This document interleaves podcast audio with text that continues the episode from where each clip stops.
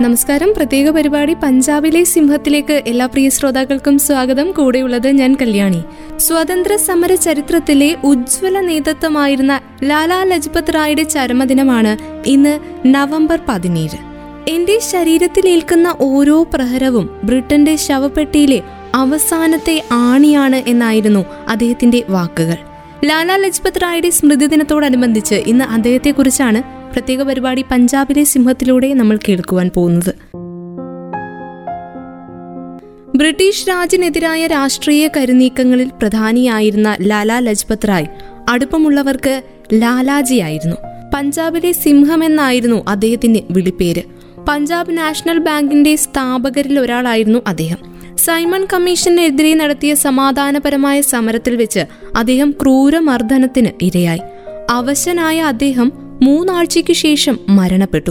എന്റെ ശരീരത്തിലേൽക്കുന്ന ഓരോ പ്രഹരവും ബ്രിട്ടന്റെ ശവപ്പെട്ടിയിലെ അവസാനത്തെ ആണിയാണ് എന്നായിരുന്നു അദ്ദേഹത്തിന്റെ വിശ്വവിഖ്യാതമായ വാക്കുകൾ. ലാലാജിയുടെ ചരമദിനം ഇന്ത്യയിൽ രക്തസാക്ഷി ദിനമായി ആചരിക്കുന്നുണ്ട്.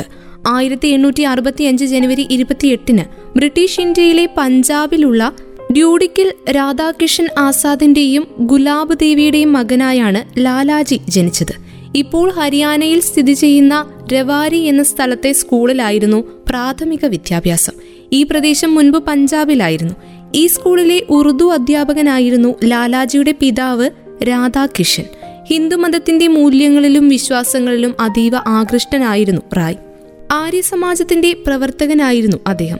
സമാജത്തിന്റെ മുഖപത്രമായിരുന്ന ആര്യ ഗസ്റ്റിന്റെ പത്രാധിപരുമായിരുന്നു ലാലാ ലജ്പത് റായ്. ലാഹോറിൽ നിയമപഠനത്തിന് ശേഷമായിരുന്നു അദ്ദേഹം കോൺഗ്രസിന്റെ പ്രവർത്തകനായി ചേരുന്നത്. നിയമപഠന സമയത്ത് തന്നെ ഹൻസ്രാജ് പണ്ഡിറ്റ് ഗുരുദത്ത് വിദ്യാർത്ഥി തുടങ്ങിയ സ്വാതന്ത്ര്യ സമര പ്രവർത്തകരുമായി അദ്ദേഹം അടുത്ത ബന്ധം പുലർത്തി. പിന്നീട് സ്വാതന്ത്ര്യത്തിന് വേണ്ടി നടന്ന പ്രക്ഷോഭങ്ങളിൽ പഞ്ചാബിൽ നിന്നുള്ള മുന്നേറ്റങ്ങളെ ലാലാജി നയിച്ചു.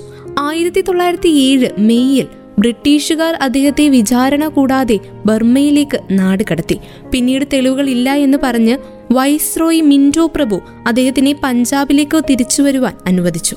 ബിപിൻ ചന്ദ്രപാൽ ലാലാ ലജ്പത് റായ് ബാലഗംഗാധർ തിലക് ഈ മൂന്ന് പേരും കോൺഗ്രസിലെ തീവ്ര ഇടതുപക്ഷമായി അറിയപ്പെട്ടു. ഗോപാലകൃഷ്ണ ഗോഖലയുടെ നേതൃത്വത്തിനെതിരെ ശബ്ദമുയർത്തി കോൺഗ്രസിന്റെ പ്രവർത്തനങ്ങൾക്ക് പുതിയ പാത വെട്ടിത്തുറക്കാൻ ശ്രമിക്കുകയായിരുന്നു മൂന്നുപേരും അരവിന്ദ് ഘോഷ് സുരേന്ദ്രനാഥ് ബാനർജി ബിപിൻ ചന്ദ്രപാൽ എന്നിവരോടൊപ്പം അദ്ദേഹം ബംഗാൾ വിഭജനത്തിനെതിരെ ശക്തമായി പ്രതിഷേധിച്ചു. ആയിരത്തി തൊള്ളായിരത്തി ഏഴ് മെയ്യിൽ ബ്രിട്ടീഷുകാർ അദ്ദേഹത്തെ വിചാരണ കൂടാതെ ബർമ്മയിലേക്ക് നാടുകടത്തി റായ്ക്കെതിരെ തെളിവുകളില്ല എന്ന് പറഞ്ഞ് വൈസ്രോയി ആയിരുന്ന മിൻഡോ പ്രഭു അദ്ദേഹത്തെ പഞ്ചാബിലേക്ക് തിരിച്ചുവരാൻ അനുവദിച്ചു. അങ്ങനെ ഇന്ത്യൻ സ്വാതന്ത്ര്യ സമര ചരിത്രത്തിൽ ഏറ്റവും തിളക്കമുള്ള പേരിൽ ഒരാളാണ് ലാല ലജ്പത് റായിയുടേത് അദ്ദേഹം പഞ്ചാബ് എന്ന സംസ്ഥാനത്തിലും രാജ്യത്തുടനീളവും സ്വാതന്ത്ര്യത്തിന് വേണ്ടി നിലകൊണ്ട വക്താവായിരുന്നു.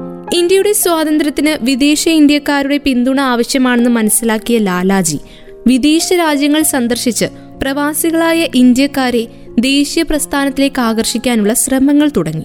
ഈ ലക്ഷ്യത്തിനായി ആയിരത്തി തൊള്ളായിരത്തി പതിനാല് ഏപ്രിലിൽ ബ്രിട്ടൻ സന്ദർശിച്ചു. എന്നാൽ ഒന്നാം ലോക മഹായുദ്ധത്തെ തുടർന്ന് അദ്ദേഹത്തിന് ഇന്ത്യയിലേക്ക് തിരികെ വരാൻ കഴിഞ്ഞില്ല. യാത്ര അമേരിക്കയിലേക്ക് മാറ്റി.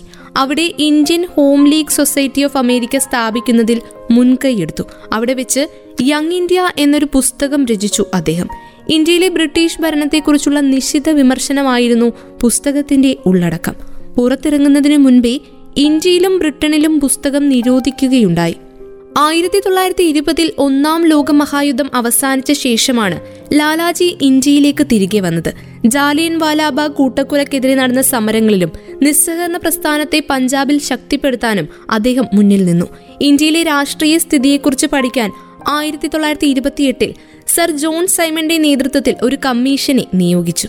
കമ്മീഷനിൽ ഒരു ഇന്ത്യക്കാരൻ പോലും അംഗമായിരുന്നില്ല.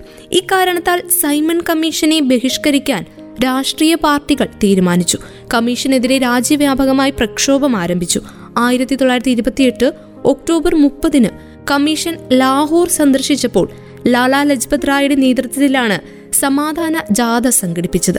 ജാഥയ്ക്കെതിരെ ലാത്തി ചാർജ് നടത്താൻ police superintendent James A Scott ഉത്തരവിട്ടു. ലാത്തി ചാർജിൽ ലാലാ ലജ്പത് റായ്ക്ക് ക്രൂരമായി മർദ്ദനമേറ്റു. തുടർന്ന് ആരോഗ്യസ്ഥിതി ഗുരുതരാവസ്ഥയിലായി. പോലീസ് മർദ്ദനത്തിൽ നിന്നേറ്റ മുറിവുകൾ അദ്ദേഹത്തിന്റെ മരണത്തിലാണ് ഒടുങ്ങിയത്. ആയിരത്തി തൊള്ളായിരത്തി ഇരുപത്തിയെട്ട് നവംബർ പതിനേഴിന് അദ്ദേഹം അന്തരിച്ചു. സൂപ്രണ്ടിന്റെ മർദ്ദനത്തെ തുടർന്നാണ് ലാലാജി ഗുരുതരാവസ്ഥയിലായതെന്നും ഇതിനെക്കുറിച്ച് അന്വേഷിക്കണമെന്നും രാഷ്ട്രീയ നേതാക്കൾ ബ്രിട്ടീഷ് പാർലമെന്റിൽ പരാതി നൽകിയെങ്കിലും അവർ പരാതി തള്ളിക്കളയുകയായിരുന്നു. പഞ്ചാബിലെ നിസ്സഹകരണ പ്രസ്ഥാനത്തിന് നേതൃത്വം കൊടുത്ത സ്വാതന്ത്ര്യ സമരത്തിലെ തിളക്കമുള്ള പേരുകാരിൽ ഒരാളാണ് ലാലാ ലജ്പത് റായ്. നിസ്സഹകരണ പ്രസ്ഥാനം ഒരു യാഥാർത്ഥ്യമാവുന്നതിന് വേണ്ടി കോൺഗ്രസിൽ പിന്തുണ നേടിയെടുക്കണമെന്ന് ഗാന്ധിജിക്ക് അറിയാമായിരുന്നു. ഖിലാഫത്ത് പ്രസ്ഥാനവും അതേപോലെ ഹണ്ടർ കമ്മിറ്റി റിപ്പോർട്ടും ബ്രിട്ടീഷുകാർക്കെതിരെയുള്ള ആയുധമായി ഗാന്ധിജി കോൺഗ്രസിൽ അവതരിപ്പിച്ചു. ആയിരത്തി തൊള്ളായിരത്തി ഇരുപത് മെയ് മുപ്പതിന് ബനാറസിൽ വെച്ചു കൂടിയ എ ഐ സി സി നിസ്സഹകരണ പ്രസ്ഥാനത്തെക്കുറിച്ചുള്ള റിപ്പോർട്ട് ചർച്ചയ്ക്കെടുക്കണമെന്ന് ആവശ്യപ്പെട്ടുവെങ്കിലും കമ്മിറ്റി അത് വിസമ്മതിക്കുകയായിരുന്നു. എന്നാൽ നിസ്സഹകരണ പ്രസ്ഥാനത്തിന്റെ ഗുണദോഷങ്ങളെക്കുറിച്ച് ചർച്ച ചെയ്യാനായി കൽക്കട്ടയിൽ ഒരു പ്രത്യേക സമ്മേളനം വിളിക്കാൻ എ ഐ സി സി തീരുമാനിച്ചു. ബാലഗംഗാധർ തിലക് ആനി ബസന്റ് ബിപിൻ ചന്ദ്രപാൽ മുഹമ്മദ് അലി ജിന്ന തുടങ്ങിയ കോൺഗ്രസിലെ മുതിർന്ന നേതാക്കൾ ഗാന്ധിജിയുടെ ഈ ആശയത്തെ എതിർത്തിരുന്നു. സ്വാതന്ത്ര്യം നേടാനുള്ള ഇന്ത്യയുടെ ശ്രമത്തെ ഇത്തരം സമരമുറ പിന്നോട്ടടിക്കുമെന്ന് അവർ ചൂണ്ടിക്കാട്ടി. എന്നാൽ കോൺഗ്രസിലെ പുതിയ തലമുറ ഗാന്ധിജിക്ക് പിന്നിൽ അണിനിരുന്നു. അതിലൊരാളായിരുന്നു ലാലാ ലജ്പത് റായും. രാജേന്ദ്ര പ്രസാദ് ജവഹർലാൽ നെഹ്റു എന്നിവർ ഗാന്ധിജിയെ പിന്തുണച്ചു. കോൺഗ്രസ് പിന്നീട് അവരുടെ മാർഗമായി ഇത് അംഗീകരിച്ചു. മുസ്ലിം ലീഗ് നേതാക്കളും തങ്ങളുടെ പിന്തുണ ഗാന്ധിജിയുടെ ഈ പുതിയ സമരമാർഗത്തിന് പ്രഖ്യാപിച്ചു. ആത്മവീര്യം ചോർന്നു പോയ ഒരു ജനത പെട്ടെന്ന് ഇണീറ്റ് നിവർന്നു നിന്ന് തലയുയർത്തിപ്പിടിച്ച് രാജ്യവ്യാപകമായ ഒരു സംയുക്ത സമരത്തിൽ പങ്കെടുത്തു എന്നാണ് ജവഹർലാൽ നെഹ്റു ഈ സമരത്തെക്കുറിച്ച് പറഞ്ഞത്. സി ആർ ദാസ് രാജഗോപാലാചാരി ലാലാ ലജ്പത് റായ് മദൻ മോഹൻ മാളവ്യ മോത്തിലാൽ നെഹ്റു തുടങ്ങിയ പ്രഗത്ഭരായ അഭിഭാഷകർ തങ്ങളുടെ ജോലി ഉപേക്ഷിച്ച് സമരത്തെ ശക്തിപ്പെടുത്താനായി സമൂഹ മധ്യത്തിലേക്ക് ഇറങ്ങി. സർദാർ വല്ലഭായ് പട്ടേൽ തന്റെ വക്കീൽ കുപ്പായം അഴിച്ചുവെച്ച് മൂന്ന് ലക്ഷത്തിലധികം സന്നദ്ധ പ്രവർത്തകരെ സമരത്തിന്റെ ഭാഗമാക്കിയത് ഈ സമയത്താണ്. പട്ടേലിന്റെ ഊർജസ്വലമായ നേതൃത്വം കൊണ്ട് പ്രസ്ഥാനത്തിലേക്ക് പതിനഞ്ച് ലക്ഷം രൂപയിലധികം സമാഹരിക്കുവാനും കഴിഞ്ഞു. അങ്ങനെ നിസ്സഹകരണ പ്രസ്ഥാനത്തിൽ പല മുതിർന്ന നേതാക്കൾക്കൊപ്പം ലാലാ ലജ്പത് റായും ഉണ്ടായിരുന്നു. പഞ്ചാബിന്റെ മണ്ണിൽ ബ്രിട്ടീഷ് ഉൽപ്പന്നങ്ങൾ അഗ്നിക്കിരയാക്കുന്നതിൽ നേതൃത്വം നൽകിയതും ലാലാജിയായിരുന്നു. ബ്രിട്ടീഷ് ഭരണത്തിൽ നിന്ന് മോചനം വേണമെന്ന വികാരം രാജ്യമെമ്പാടും കത്തി നിൽക്കുന്ന കാലം.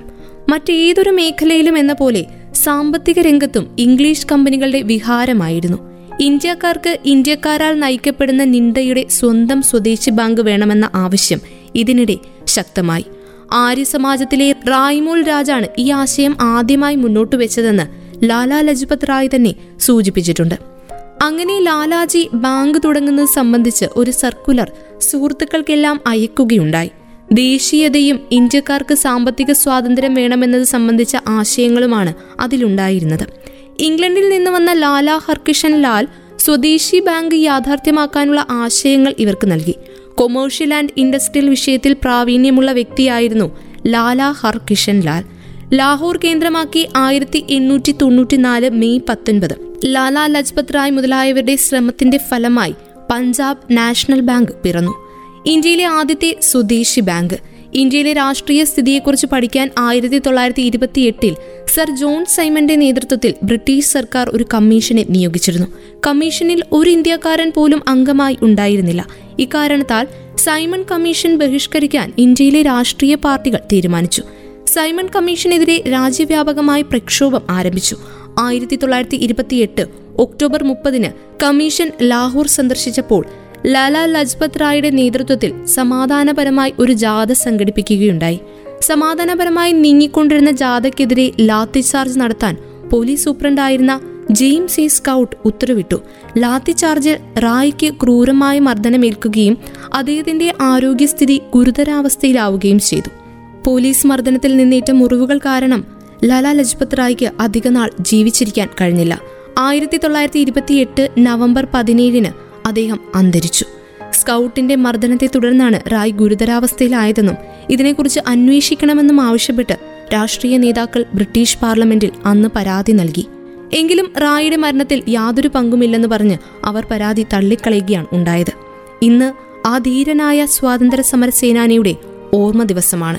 സ്വാതന്ത്ര്യ സമര ചരിത്രത്തിൽ തങ്കലിപിയിലാണ് പഞ്ചാബിന്റെ സിംഹം എന്നറിയപ്പെടുന്ന ലാലാ ലജ്പത് റായിയുടെ പേര് കൊത്തിവെച്ചിരിക്കുന്നത്. സമരവീര്യമായ അദ്ദേഹത്തിന്റെ ഓർമ്മകൾക്ക് മുന്നിൽ കോടി പ്രണാമം. പ്രത്യേക പരിപാടി പഞ്ചാബിന്റെ സിംഹം പൂർണമാകുന്നു. ഇത്രയും സമയം ഒപ്പമുണ്ടായിരുന്നത് ഞാൻ കല്യാണി. തുടർന്നും കേട്ടുകൊണ്ടേയിരിക്കും radio Mangalam ninety one point two നാടിനൊപ്പം നേരിനൊപ്പം.